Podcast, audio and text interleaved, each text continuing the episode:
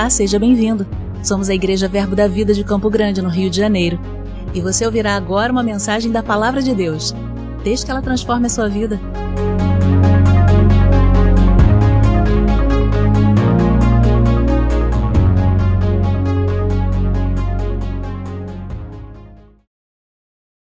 Aleluia! Deus é bom! Amém! Meu irmão, você tem expectativas para essa manhã? Você tem expectativa de que a palavra de Deus é poderosa para mudar a sua vida? Amém? Eu também tenho. Tenho expectativa nessa palavra, nesse Deus, e eu sei que vamos desfrutar de uma manhã sobrenatural. Amém? O tema da nossa mensagem hoje é porque, eu vou te explicar, o Bruno vai ser pai. Ele entrou com um pedido de licença paternidade e eu fiquei responsável hoje de uma palavra que tem como tema Apocalipse. Tá preparado? Brincadeira, meu irmão. O Bruno não é o único responsável pela palavra, amém? E nessa manhã nós vamos falar sobre Apocalipse ou Apocalipse, sem abrir o livro que foi escrito por João. Porque a palavra Apocalipse, ela significa revelação. Ela significa tirar o véu, tornar visível. E é sobre isso que nós vamos falar nessa manhã, sobre a revelação de Deus. Amém? Então, a palavra, ela vai trazendo essa importância da revelação, do conhecimento, do conhecer a Deus.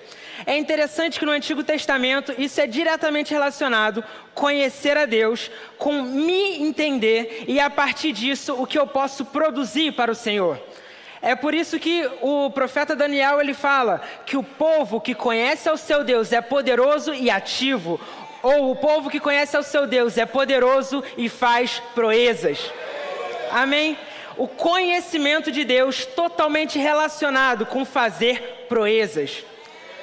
Da mesma forma, só que numa lógica inversa, o profeta Oséias, ele fala de um período em que o povo estava sem conhecimento de Deus. Ele traz uma repreensão sobre os profetas, sobre os sacerdotes. Eles falam, olha, vocês não têm ensinado de Deus para o povo e o povo tem perecido por falta de conhecimento. Então é colocado esses dois caminhos. O povo que conhece ao seu Deus faz proezas e o povo que não conhece, que não tem o conhecimento, perece. Amém? É sobre isso que nós vamos falar nessa manhã. E eu não sei se você lembra, para mim a minha voz está um pouco com eco. Não sei como é que está para vocês. Está com eco também? Beleza. A gente vai ajustando, não tem problema. No final do mês passado, o pastor Josias fez uma ministração aqui que se chama A Ladra de Bênçãos. Se você não ouviu essa ministração, corre para ouvir. Está lá no nosso canal do YouTube, A Ladra de Bênçãos. Foi uma ministração sensacional. E nessa ministração ele falava sobre fé e dúvida. Ele falava sobre a fé como aquilo que nos possibilita alcançar tudo em Deus. E ele falava da dúvida como essa ladra de bênçãos. E quando ele falava sobre isso, ele dizia sobre nós termos a fé em Deus e a fé no que ele falou, mas que a dúvida, ela pode vir por dois caminhos. Um, quando eu acho que quem prometeu não é poderoso para cumprir, ou quem prometeu não é capaz de cumprir. Por isso que ele falou com o pastor Alex, ele falou, olha, se eu disser, eu te dou R$1 milhão, o pastor Alex ficaria feliz. Mas se ele sabe que eu não tenho R$1 milhão, ele não fica feliz porque ele sabe que eu prometi, mas não tenho poder para cumprir. Amém? O outro motivo que pode gerar dúvida, que pode roubar as bênçãos, é não acreditar que aquele que prometeu quer cumprir.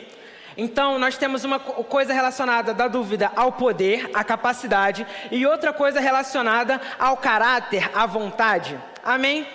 E nós vemos isso na Bíblia em alguns momentos também, principalmente quando fala de caráter, tem um momento que um doente chega para Jesus e diz, se queres, podes curar-me. E Jesus diz para ele, eu quero. Jesus expressa, na verdade, para ele a vontade de que ele seja curado. É por isso, meu irmão, que nós vamos falar sobre revelação, sobre conhecer a Deus.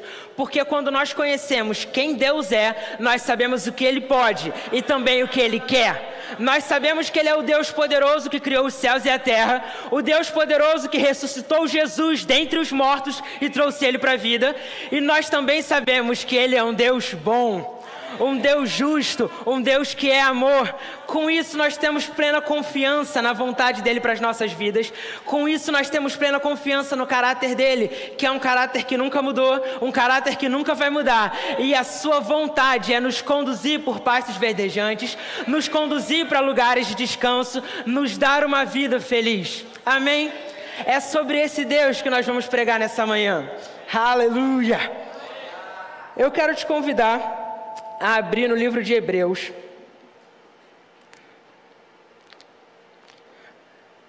Livro de Hebreus, capítulo 8. Só para vocês chegando lá.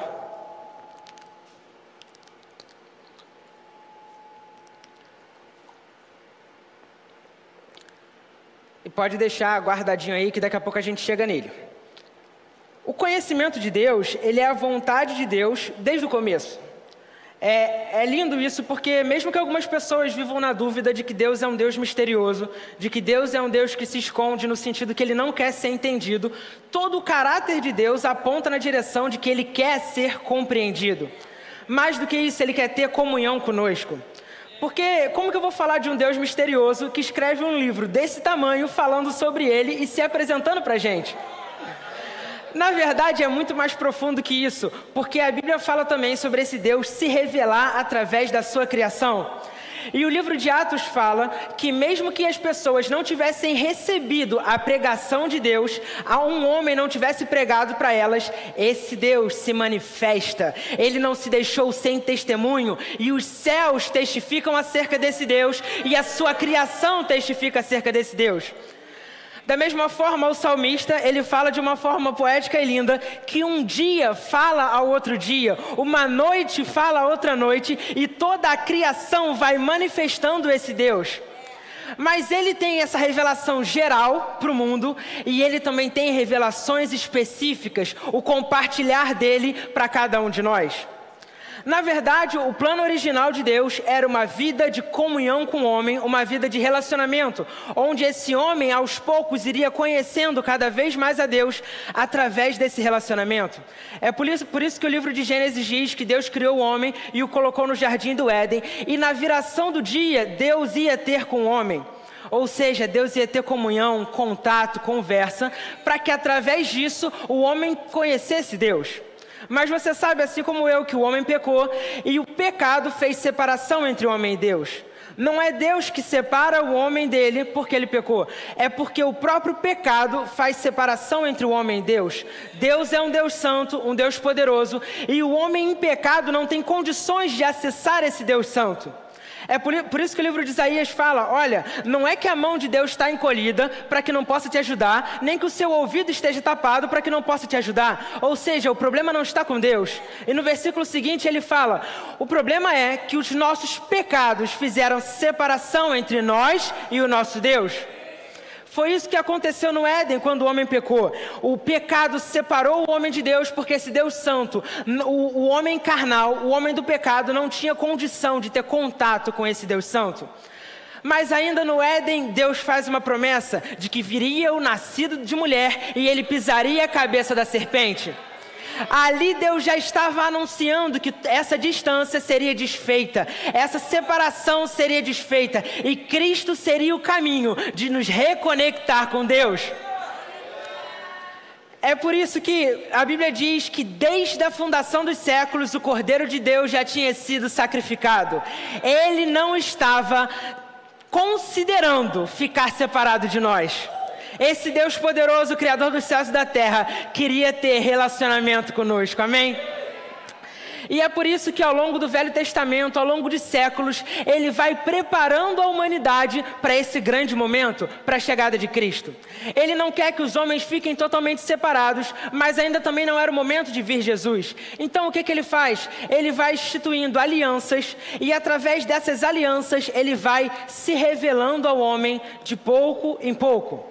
É por isso que o Velho Testamento ele é cheio de ritos, cheio de regras, cheio de momentos especiais. Por quê? Porque um Deus sobrenatural, um Deus espiritual, está tentando se revelar a um homem natural, um homem carnal. E é por isso que ele vai fazendo várias regras e vários ritos naturais, para que, olhando para esses ritos naturais, o homem natural consiga enxergar uma sombra daquilo que é espiritual. O escritor de Hebreus fala dessas coisas naturais como sombras de uma verdadeira realidade dos céus, ou uma verdadeira realidade espiritual. É isso que Deus está compartilhando com o homem, pouquinho a pouquinho, através da antiga aliança. É por isso que Deus cria, para o homem não ter uma desconexão total de Deus, ele cria a Arca da Aliança, e a presença do Deus vivo se manifesta na Arca da Aliança. O homem não poderia ter contato direto com esse Deus sempre, e eu gosto de pensar nisso como eu penso numa central de energia. Pensa comigo, enquanto nós temos alguns prédios da companhia de energia, a nossa que é a Light, e ela tem alguns prédios onde ela tem transformadores, equipamentos de energia, e o que ela faz com esses espaços, com esses terrenos? Ela cerca, bota um portão, um muro, grade, e ela bota bastante alerta, perigo, não se aproxime, não chegue perto, porque aquilo ali envolve alta tensão, e se nós chegarmos perto, nós seremos eletrocutados, certo? Mas imagine que eu estou jogando bola, a minha bola cai no terreno da Light. Eu pulo o muro e vou lá pegar a minha bola. Nesse meio do caminho, eu esbarro num transformador. Aquilo tem uma carga tão alta que o meu corpo não está preparado para receber, que eu sou automaticamente eletrocutado e morro. Se isso acontece, a culpa é da Light, da companhia de energia. Não, porque ela protegeu aquele lugar, ela botou os alertas, mas eu fui lá e entrei e tive contato com aquela energia que o meu corpo não era capaz de suportar. Da mesma forma, no Antigo Testamento, Deus bota a sua presença nessa arca, e ele bota essa arca num tabernáculo, e ele faz várias regras para que o homem não chegue de qualquer maneira. Assim como tem uma equipe treinada e com material e equipamento que chega lá e faz a manutenção do equipamento da Light, Deus também separou a sua equipe. Ele levantou sacerdotes, homens ungidos por Deus, e eles tinham algumas regras, muitas instruções, tinham uma roupa apropriada, e esses homens podiam se comunicar com Deus de alguma forma. É, na verdade, nesse Santo dos Santos, nesse lugar sublime onde estava a Arca da Aliança, somente o sumo sacerdote, uma vez por ano, tinha autorização para entrar depois de fazer todos os sacrifícios. Havia um véu que cobria esse lugar, que separava essa área, e daquele véu ninguém poderia passar. De tanto que quando algumas pessoas chegam para se relacionar com Deus de forma imprópria, ou tocam na Arca da Aliança de forma imprópria, elas são fulminadas. Porque da mesma forma como o meu corpo não estava preparado para tocar naquele cabo de energia elétrica, essas pessoas em pecado não estavam preparadas para se conectar com Deus nessa dimensão. E é por isso que Deus faz essas regras, e Ele coloca esse véu, Ele coloca essa parede. Ele fala, olha, desse véu não passem, porque vocês não estão preparados para isso. Somente uma vez por ano eu vou dar essa oportunidade para vocês. Esse é o véu, essa é a antiga aliança, uma forma em que Deus, Todo-Poderoso e Santo, está tentando se relacionar com o homem. Ele está descendo ao nosso nível, para que a gente tenha contato com Ele, ou para que aquelas gerações tivessem contato com Ele. Amém? Mas nós sabemos que Deus não se satisfez com esse contato distante. É por isso que nós vamos abrir lá em Hebreus, no capítulo 8, no versículo 8. Aqui tem uma profecia do profeta Jeremias, ainda no Antigo Testamento, que é citada novamente em Hebreus. E ele fala no versículo 8, e de fato repreendendo-os diz, eis, aí vem dias, diz o Senhor, e firmarei nova aliança com a casa de Israel e com a casa de Judá. Não segundo a aliança que fiz com seus pais, no dia em que os tomei pela mão para os conduzir até fora da terra do Egito, pois eles não continuaram na minha aliança, e eu não atentei para eles, diz o Senhor. Porque essa é a aliança que firmarei com a casa de Israel depois daqueles dias, diz o Senhor. Na sua mente imprimirei as minhas leis, também no seu coração as inscreverei, e eu serei o seu Deus, e eles serão o meu povo. E no versículo 11, e não ensinará jamais cada um ao seu próximo, nem cada um ao seu irmão, dizendo, conhece ao Senhor, porque todos me conhecerão, desde o menor até o maior, pois para com as suas iniquidades, com aquilo que me separava de vocês, com o pecado de vocês, usarei de misericórdia, e dos seus pecados jamais me lembrarei. Amém? Só até aqui. O que Deus está anunciando pela boca do profeta é o seguinte: olha, vocês se separaram, vocês perverteram a nossa comunhão, mas eu fiz uma antiga aliança para que vocês tivessem algum contato comigo. Mas isso não é o meu desejo perfeito. O meu desejo perfeito é que eu vou vir e vou firmar uma nova aliança. Não baseado no sangue de animais, mas baseado no sangue do Cordeiro de Deus.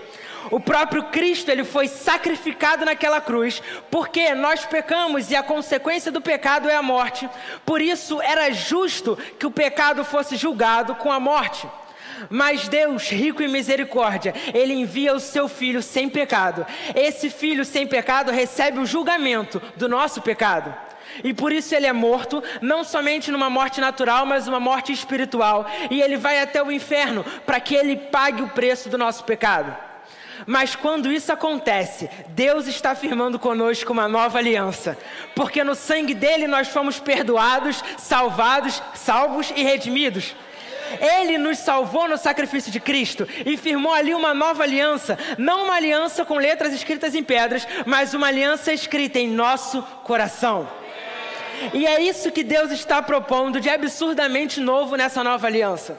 Ele está falando de uma aliança onde eu não vou depender do sacerdote entrar lá uma vez por ano. Onde eu não vou depender do profeta que vai passar na minha cidade uma vez e depois nunca mais. Ele está falando de uma nova aliança de relacionamento individual.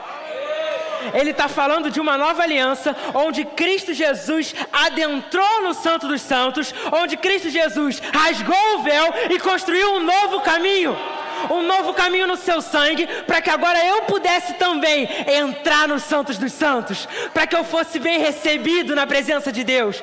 E aquelas limitações do corpo de pecado, aquelas limitações naturais, que eu não podia me relacionar com Deus, essas limitações foram quebradas quando Ele me deu um novo coração, quando meu espírito foi recriado e eu virei uma nova criação em Cristo Jesus. Amém? Isso aconteceu comigo e com você, para que nós fôssemos salvos e tivéssemos agora um relacionamento individual com Deus. Amém? Eu quero te convidar a abrir lá em Mateus, para você ver isso acontecendo. Mateus no capítulo 27, versículo 50.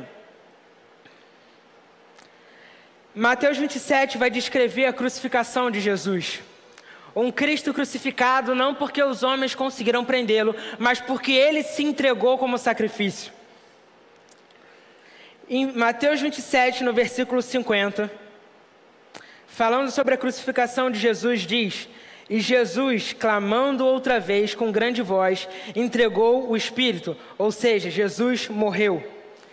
Eis que o véu do santuário, aquele que Moisés instituiu lá atrás para que os homens ficassem separados de Deus, eis que o véu do santuário se rasgou em duas partes, de alto a baixo. Tremeu a terra, fenderam-se as rochas, abriram-se os sepulcros e muitos corpos de santos que dormiam ressuscitaram.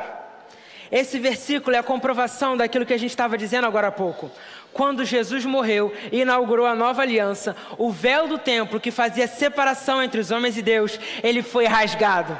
E de alto a baixo, para que eu não achasse que eu mesmo poderia, na minha força, acessar esse Deus. Mas ele foi rasgado de alto a baixo, porque esse Deus, lá do alto, ele sacrificou em meu lugar. Esse Deus, ele abriu o caminho para que eu pudesse me relacionar com ele, para que eu tivesse comunhão, para que eu tivesse conhecimento dele, para que eu tivesse revelação de quem ele é. Essa revelação é aquilo que está escrito em Hebreus 8, que nós acabamos de ler, que nessa nova aliança, ninguém vai dizer ao seu próximo, nem ao seu irmão, conhece ao Senhor, porque todos me conhecerão, desde o menor até o maior deles.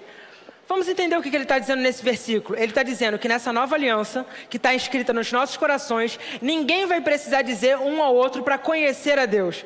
Isso significa que nós não vamos ensinar aos nossos irmãos? Não, não é isso que o versículo está dizendo. Porque o mesmo livro de Hebreus fala, não deixeis de congregar, como é costume de alguns. Ele fala para a gente congregar e fazer admoestações uns aos outros. Então congregar faz parte, ensinar uns aos outros também é da vontade de Deus. Mas ele está dizendo que ninguém vai dizer ao seu irmão, conhece a Deus.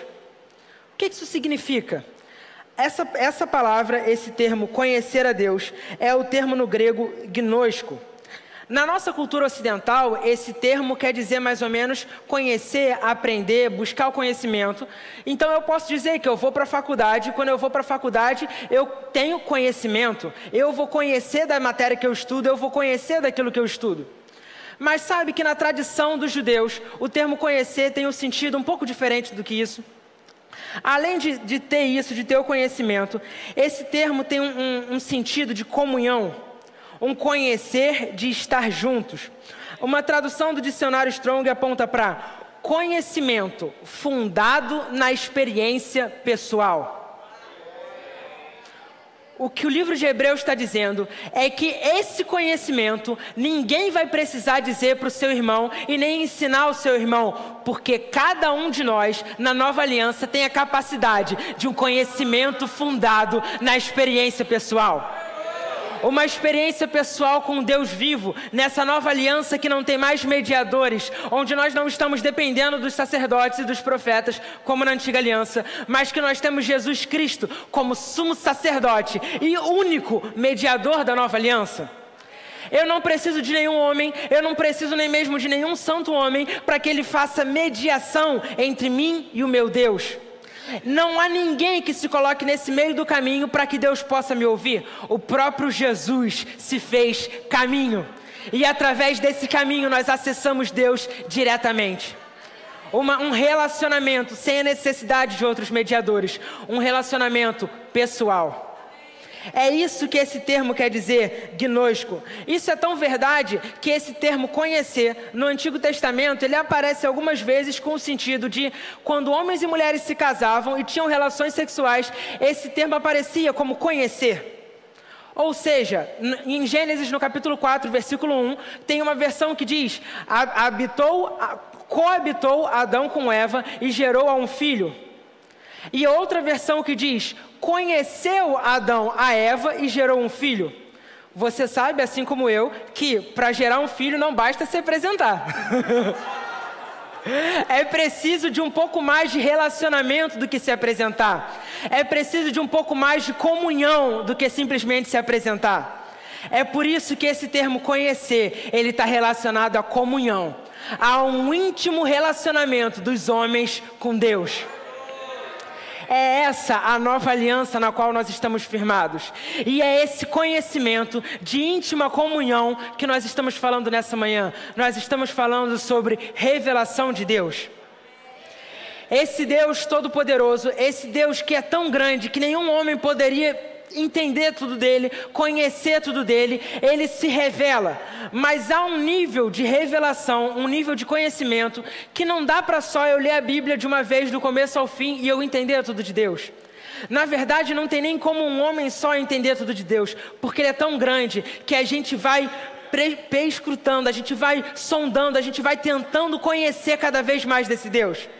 É por isso que você tem muitas e muitas igrejas, e muitas igrejas alinhadas com a vontade de Deus, firmadas na palavra, mas em algumas igrejas, Deus tem um lado da sua personalidade ressaltado.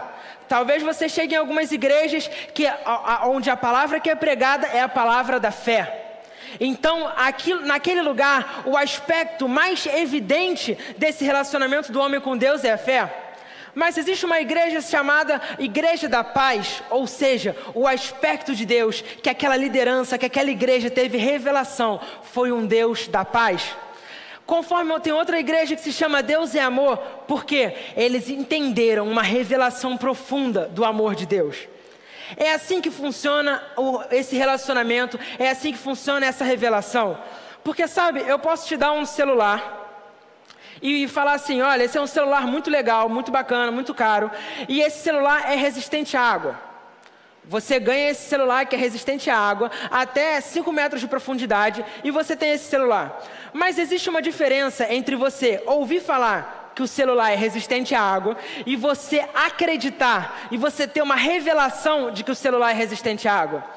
Como? Se você acredita que o celular é resistente à água, você não tem problema em lavar a mão e deixar o celular no canto da pia. Mas só se você acreditar que ele é resistente à água, que você entra na piscina com ele. Eu posso acreditar que ele é resistente à água com uma parte da minha mente, e esse conhecimento está na minha cabeça, mas eu não tenho ousadia para mergulhar na piscina com o celular no meu bolso. Perceba que eu não estou falando de celular, eu estou falando de uma revelação profunda de Deus. Eu estou falando que Marcos 11:23 diz algo sobre fé. E muitas pessoas leram Marcos 11:23 e entenderam algo sobre fé. Mas quando o irmão Reagan estava doente, e aquela doença podia tirar a vida dele, ele leu Marcos 11:23 de uma forma diferente. E aquela palavra que estava ali como conhecimento, que qualquer um pode ler e entender, que fala sobre fé, para o irmão Reagan, naquele momento, foi revelação de Deus. Aquela revelação de fé tirou ele de uma cama doente e deu vida para ele, deu cura para ele, amém? Essa mesma revelação de fé construiu um ministério gigantesco, de forma que aqui, anos depois, nós fomos alcançados por ele, amém? Tudo isso porque um homem leu aquilo que todos nós podemos ler, que muitos homens podem já ter lido antes dele, mas ele teve uma revelação de Deus. Meu irmão, é sobre esse conhecimento que a gente está falando nessa manhã. É sobre esse conhecimento que eu acredito que tem uma voz, uma vontade de Deus clamando para que a gente não fique resignado, não fique acomodado a ouvir falar de Deus, mas sim que nós, que somos filhos, tenhamos relacionamento e uma profunda revelação de quem é Deus. Uma profunda revelação do que Ele pode e uma profunda revelação do que Ele é, do seu caráter, da sua vontade. Amém? Nós não vamos ficar no raso, nós não vamos ficar aceitando molhar só o celular na pia, nós vamos mergulhar profundamente em Deus. Amém? Essa profunda revelação, ela é poderosa para mudar as nossas vidas, porque é desse conhecer Deus que nós somos capazes de fazer proezas. É quando nós temos a revelação profunda do amor de Deus, que nós somos capazes de pregar a multidões e elas serem alcançadas. É quando nós temos revelação da cura, que nós somos capazes de impor as mãos sobre os enfermos e eles serem curados. Não basta um assentimento mental, não basta um conhecer, eu li uma vez, alguém me falou sobre isso. Nós realmente temos a oportunidade de mergulhar em Deus e conhecer dele como revelação. Como Jesus fez quando morreu e revelou Deus, assim também nós, quando lemos a Bíblia, quando temos comunhão com o Espírito Santo, quando experimentamos de Deus no nosso dia a dia, nós temos aspectos de Deus que nos são revelados, que são compartilhados com a gente, amém? E há uma diferença no livro de Hebreus, você não precisa abrir, mas ele faz uma diferença entre o Monte Sinai e o Monte Sião. Há um momento na Antiga Aliança em que Moisés reúne o povo, na verdade, quando ele vai fundar essa Antiga Aliança, e eles estão perto do Monte Sinai. E Deus fala, olha Moisés, separa o povo e por 3 dias purifica o povo. O povo deve lavar as suas vestes, deve ser ungido com sangue, esse povo deve ser limpo e separado para que, nesse momento específico, eles possam ter comunhão comigo. Eu vou vir nesse monte com poder, eu vou vir nesse monte com a minha unção, e esse povo vai me conhecer de verdade. Mas sabe, Moisés faz tudo aquilo que Deus mandou ele fazer, o povo faz o que Deus mandou ele fazer, se separa, se lava, mas tem um momento em que Deus desce sobre o monte, e a glória de Deus é tão grandiosa, é tão poderosa, a Bíblia fala sobre o monte em chamas, as chamas subindo, a fumaça, os raios, os relâmpagos, sons, vozes, tudo muito glorioso, muito grandioso, de tal forma que aquele povo chega diante desse monte. E veja bem, Deus falou para eles subirem o monte, Deus falou que eles deveriam ter relacionamento com ele, mas quando aquele povo está diante do monte, eles ficam com medo, eles olham para a grandiosidade de Deus, eles falam, eu não vou lá, Esse Deus é muito grande, esse Deus é muito poderoso e esse Deus é santo. Eu sou pecador. Quando eu tiver contato com esse Deus, é certo que eu vou morrer. Mas Moisés fala: olha, não tenha medo. Não tenha medo. Deus falou para vocês subirem o monte, mas o povo não tem coragem. Eles têm medo naquele momento e eles falam: Moisés, você sobe o monte, você fala com o cara, o que você disser pra gente, a gente obedece, não tem problema. Mas eu não vou chegar lá, eu não tenho coragem. Eu tenho medo de que chegando lá diante desse Deus poderoso eu seja consumido. Essa é a aliança firmada no Sinai. Uma aliança em que aquele povo ouve a voz de Deus. Aquele povo vê Deus distante, aquele povo ouve o que Moisés fala, mas em menos de 40 dias, Moisés se retira para passar um tempo com Deus e esse povo peca. É incrível porque eles têm essa revelação grandiosa, eles têm essa revelação miraculosa de um Deus poderoso, mas quando Moisés passa 40 dias no monte, eles viram para Arão e falam: Arão, a gente não sabe o que aconteceu com Moisés, a gente não pode ficar sem nada, então faz para a gente um Deus. E Arão vai fazer o bezerro de ouro e aí, meu irmão, uma desgraça. Uma desgraça. Menos de 40 dias que eles tinham visto de longe, veja bem, eles viram de longe aquele Deus poderoso. Essa era uma antiga aliança e Deus vai insistindo nessa aliança. Deus é misericordioso, Ele não desiste da humanidade, não desiste nem mesmo daquele povo nesse momento. E nessa aliança Ele vai insistindo com o povo, mas o povo tem alguns momentos em que ele consegue se aproximar de Deus e depois ele se afasta de Deus. Ele peca, ele cai em idolatria. Esse povo não conseguiu manter um relacionamento genuíno com Deus, baseado naquilo que eles viram e ouviram de longe. Eles não conseguiram manter esse relacionamento baseado no que falavam seus profetas e seus sacerdotes apenas. Mas o livro de Hebreus fala que nós não estamos mais nessa aliança firmada em Sinai. Nós estamos nessa aliança firmada em Sião. Essa aliança firmada por Cristo. Não naquele monte fumegante, mas na divina Assembleia de Deus, no trono do Deus Todo-Poderoso e da sua Santa Igreja reunida. Essa é a nova aliança, onde nós não vemos Deus de longe, nós não esperamos no domingo para ver aqui o que Deus falou com o pastor ao longo da semana para ele me dizer. Eu me relaciono com esse Deus dia após dia. Eu tenho acesso ao trono da graça e eu posso orar em línguas, coisas que eu nem entendo, mas que o meu espírito está conectado com o espírito desse Deus. Amém? E essa diferença, meu irmão, entre Sinai e Sião, entre um Deus que eu vejo de longe e um Deus que habitou dentro de mim, é uma diferença poderosa capaz de transformar as nossas vidas. É uma diferença que permite ao escritor de Hebreus dizer que hoje nós podemos nos achegar confiadamente ao trono da graça. Nós nos achegamos a Deus como se o pecado nunca tivesse existido. E agora nós podemos ter acesso a esse Deus, livramento por esse Deus. Esse Deus não é o nosso Deus distante, Ele é o nosso Abba Pai, Paizinho querido. Amém. Aleluia, meu irmão. Não é um relacionamento com barreiras. É um privilégio de termos relacionamento individual com Deus.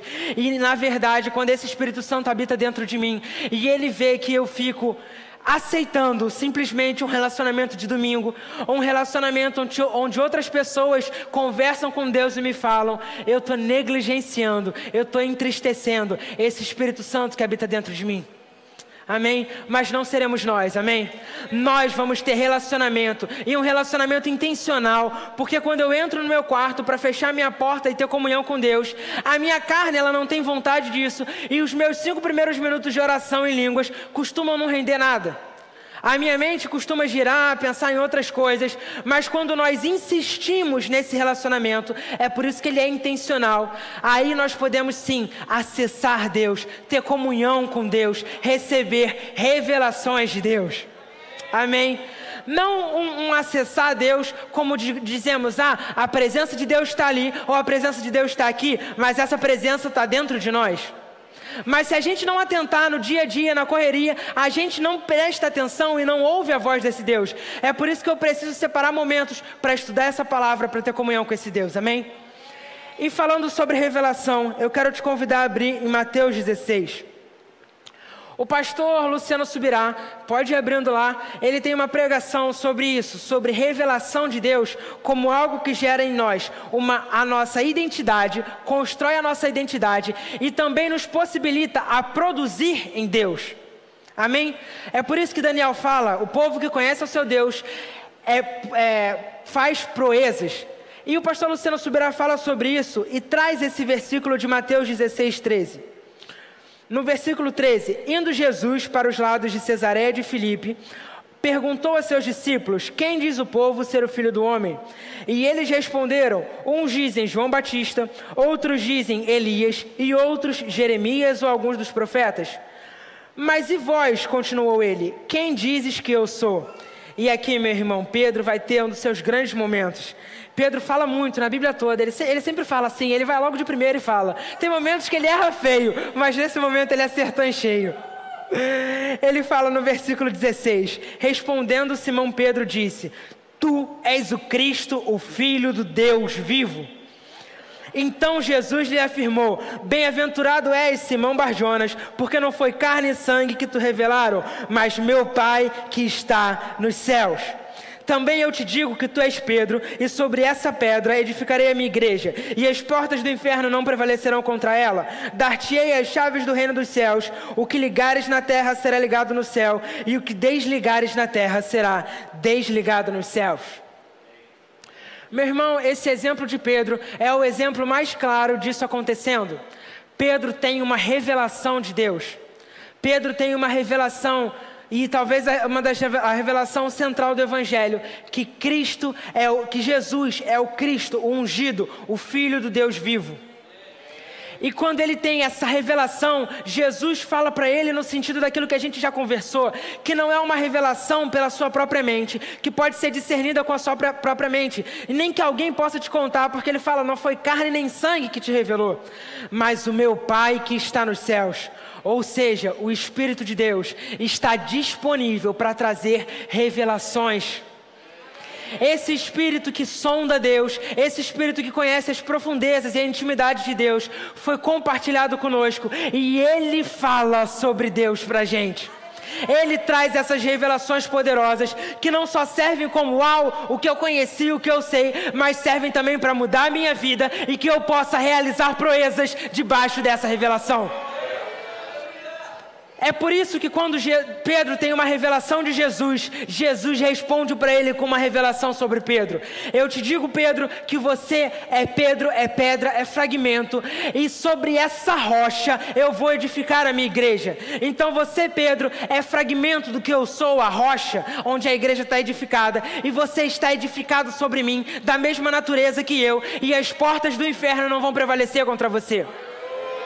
Pedro tem uma revelação de Deus e tem uma revelação dele mesmo, e debaixo dessa revelação de quem ele é, ele também sabe o que ele pode fazer. É sobre essa revelação que a gente está falando nessa manhã, uma revelação de Deus, onde eu conheço Deus de forma sobrenatural e também me conheço, também sei o que eu posso em Deus e eu consigo fazer através dele. Aleluia! E o pastor Subirá, ele fala sobre essa revelação como algo que pode tanto ser nesse sentido do que eu posso, eu sou em Deus, quando eu me relaciono com Deus e tenho uma revelação das minhas fraquezas. Como? Logo nos versículos seguintes, Pedro vai dizer uma besteira, eu falei que ele acertava e errava bastante. Ele diz para Jesus contra o que Jesus estava pregando sobre morrer.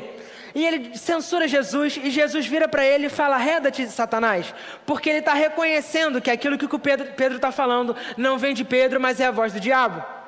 Da mesma forma, quando vários homens e mulheres de Deus têm revelação acerca de Deus, eles têm uma revelação da sua natureza, que não é capaz de se relacionar com esse Deus, que não é capaz de viver uma vida em plenitude com esse Deus. Isso acontece com Gideão. Gideão conversa com Deus e ele tem uma revelação da sua fraqueza. Se você vê a conversa de Gideão, você acha até um pouco engraçado que Gideão vê o anjo do Senhor e ele é um pouco abusado. Ele fala com esse anjo, ele fala, olha, se Deus estivesse mesmo com a gente, não estava acontecendo tudo isso de ruim que está acontecendo com a gente. Mas o anjo fala, olha, Deus está com você, vai nessa tua força e você vai conseguir livrar o povo de Deus da mão dos midianitas.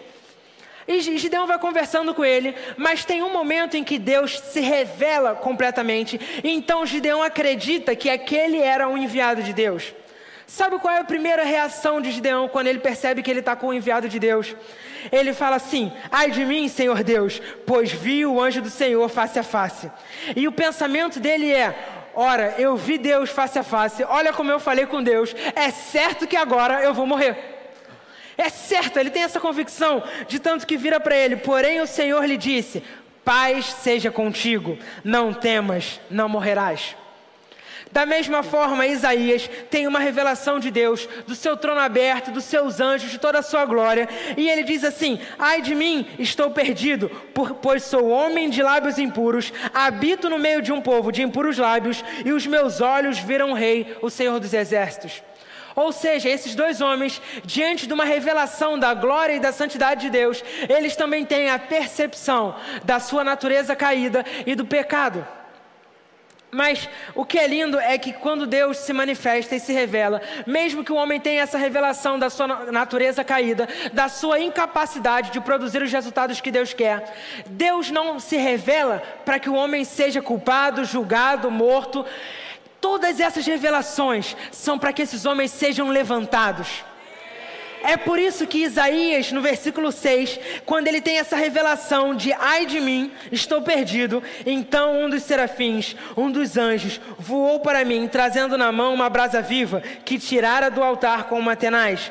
Com a brasa tocou a minha boca e disse: eis que ela tocou os teus lábios, a tua iniquidade foi tirada e perdoado o teu pecado. Meu irmão, quando Deus se manifesta para esses homens, a intenção dele não é que a santidade dele consuma os homens e os homens morram, mas que quando ele se revela, esses homens sejam alcançados e transformados. É por isso que Isaías é resgatado, os lábios dele são tocados, o pecado apagado, a iniquidade tirada, porque Deus se revelou para ter um relacionamento com Isaías. Essa percepção que eu tenho quando eu olho para Deus, e é comum que às vezes a gente tenha, de que eu não sou capaz, ela não deve me parar nessa zona de incapacidade. Ela deve ser a ferramenta, o gatilho, para que eu possa me render a Deus e Ele concluir a sua obra em minha vida, Ele trabalhar em minha vida. Amém? É isso que acontece com o apóstolo Paulo.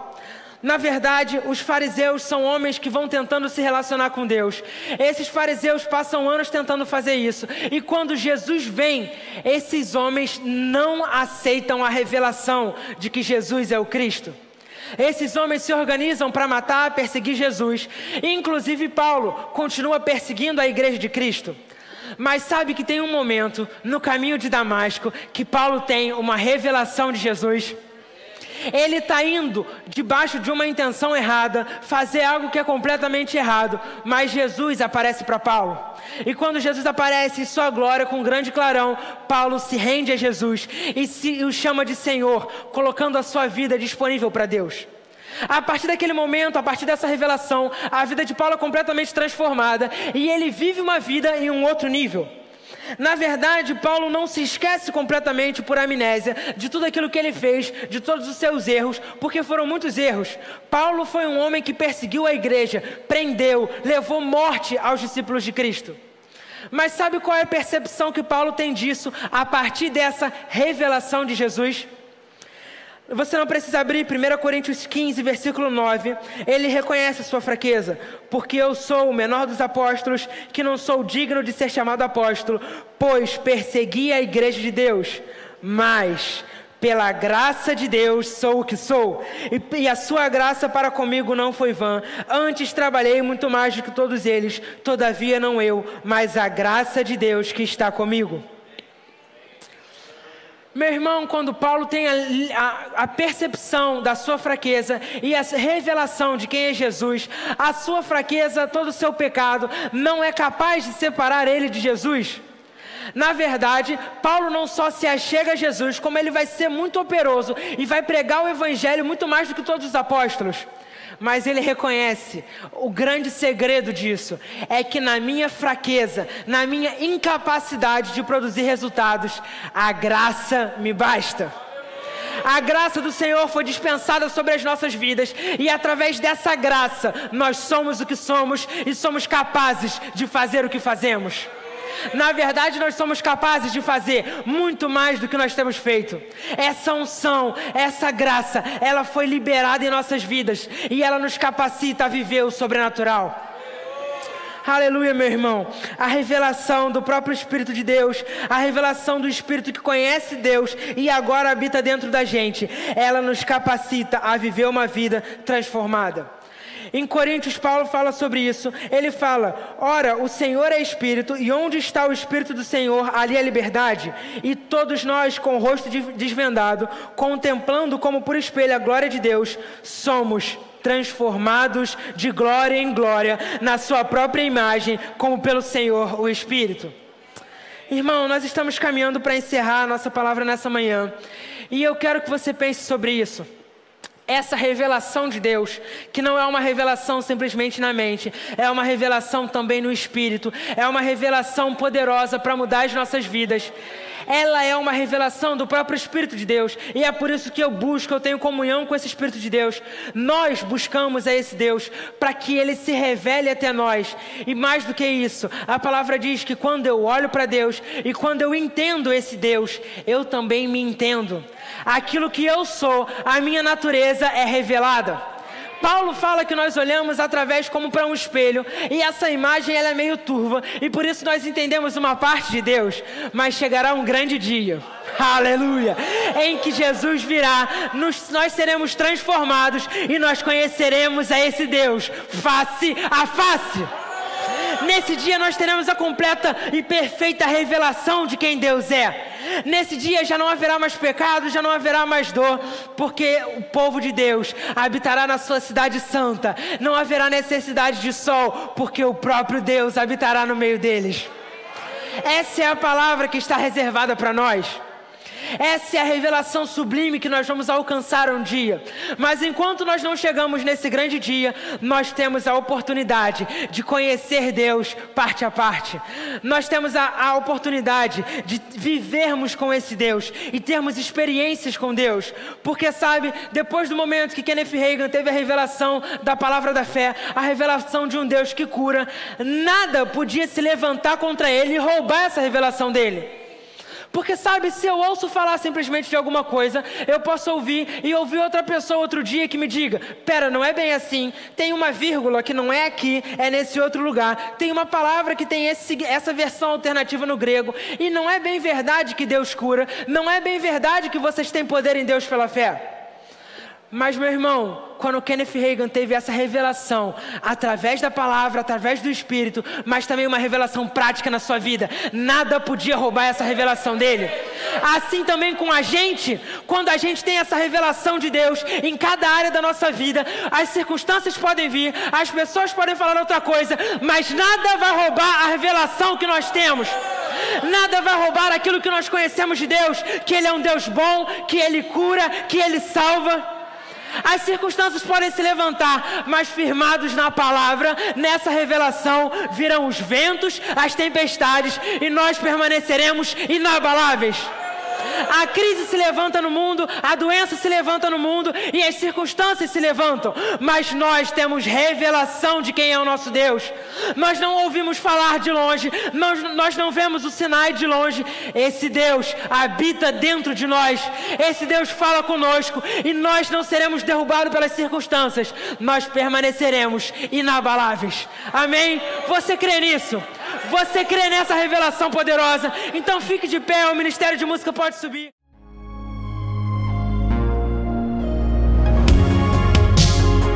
Ouça outras ministrações em nosso site verbodavida.com/Campo Grande RJ. Nos acompanhe também em nossas redes sociais, Facebook, Instagram e YouTube. Seja abençoado na prática dessa palavra.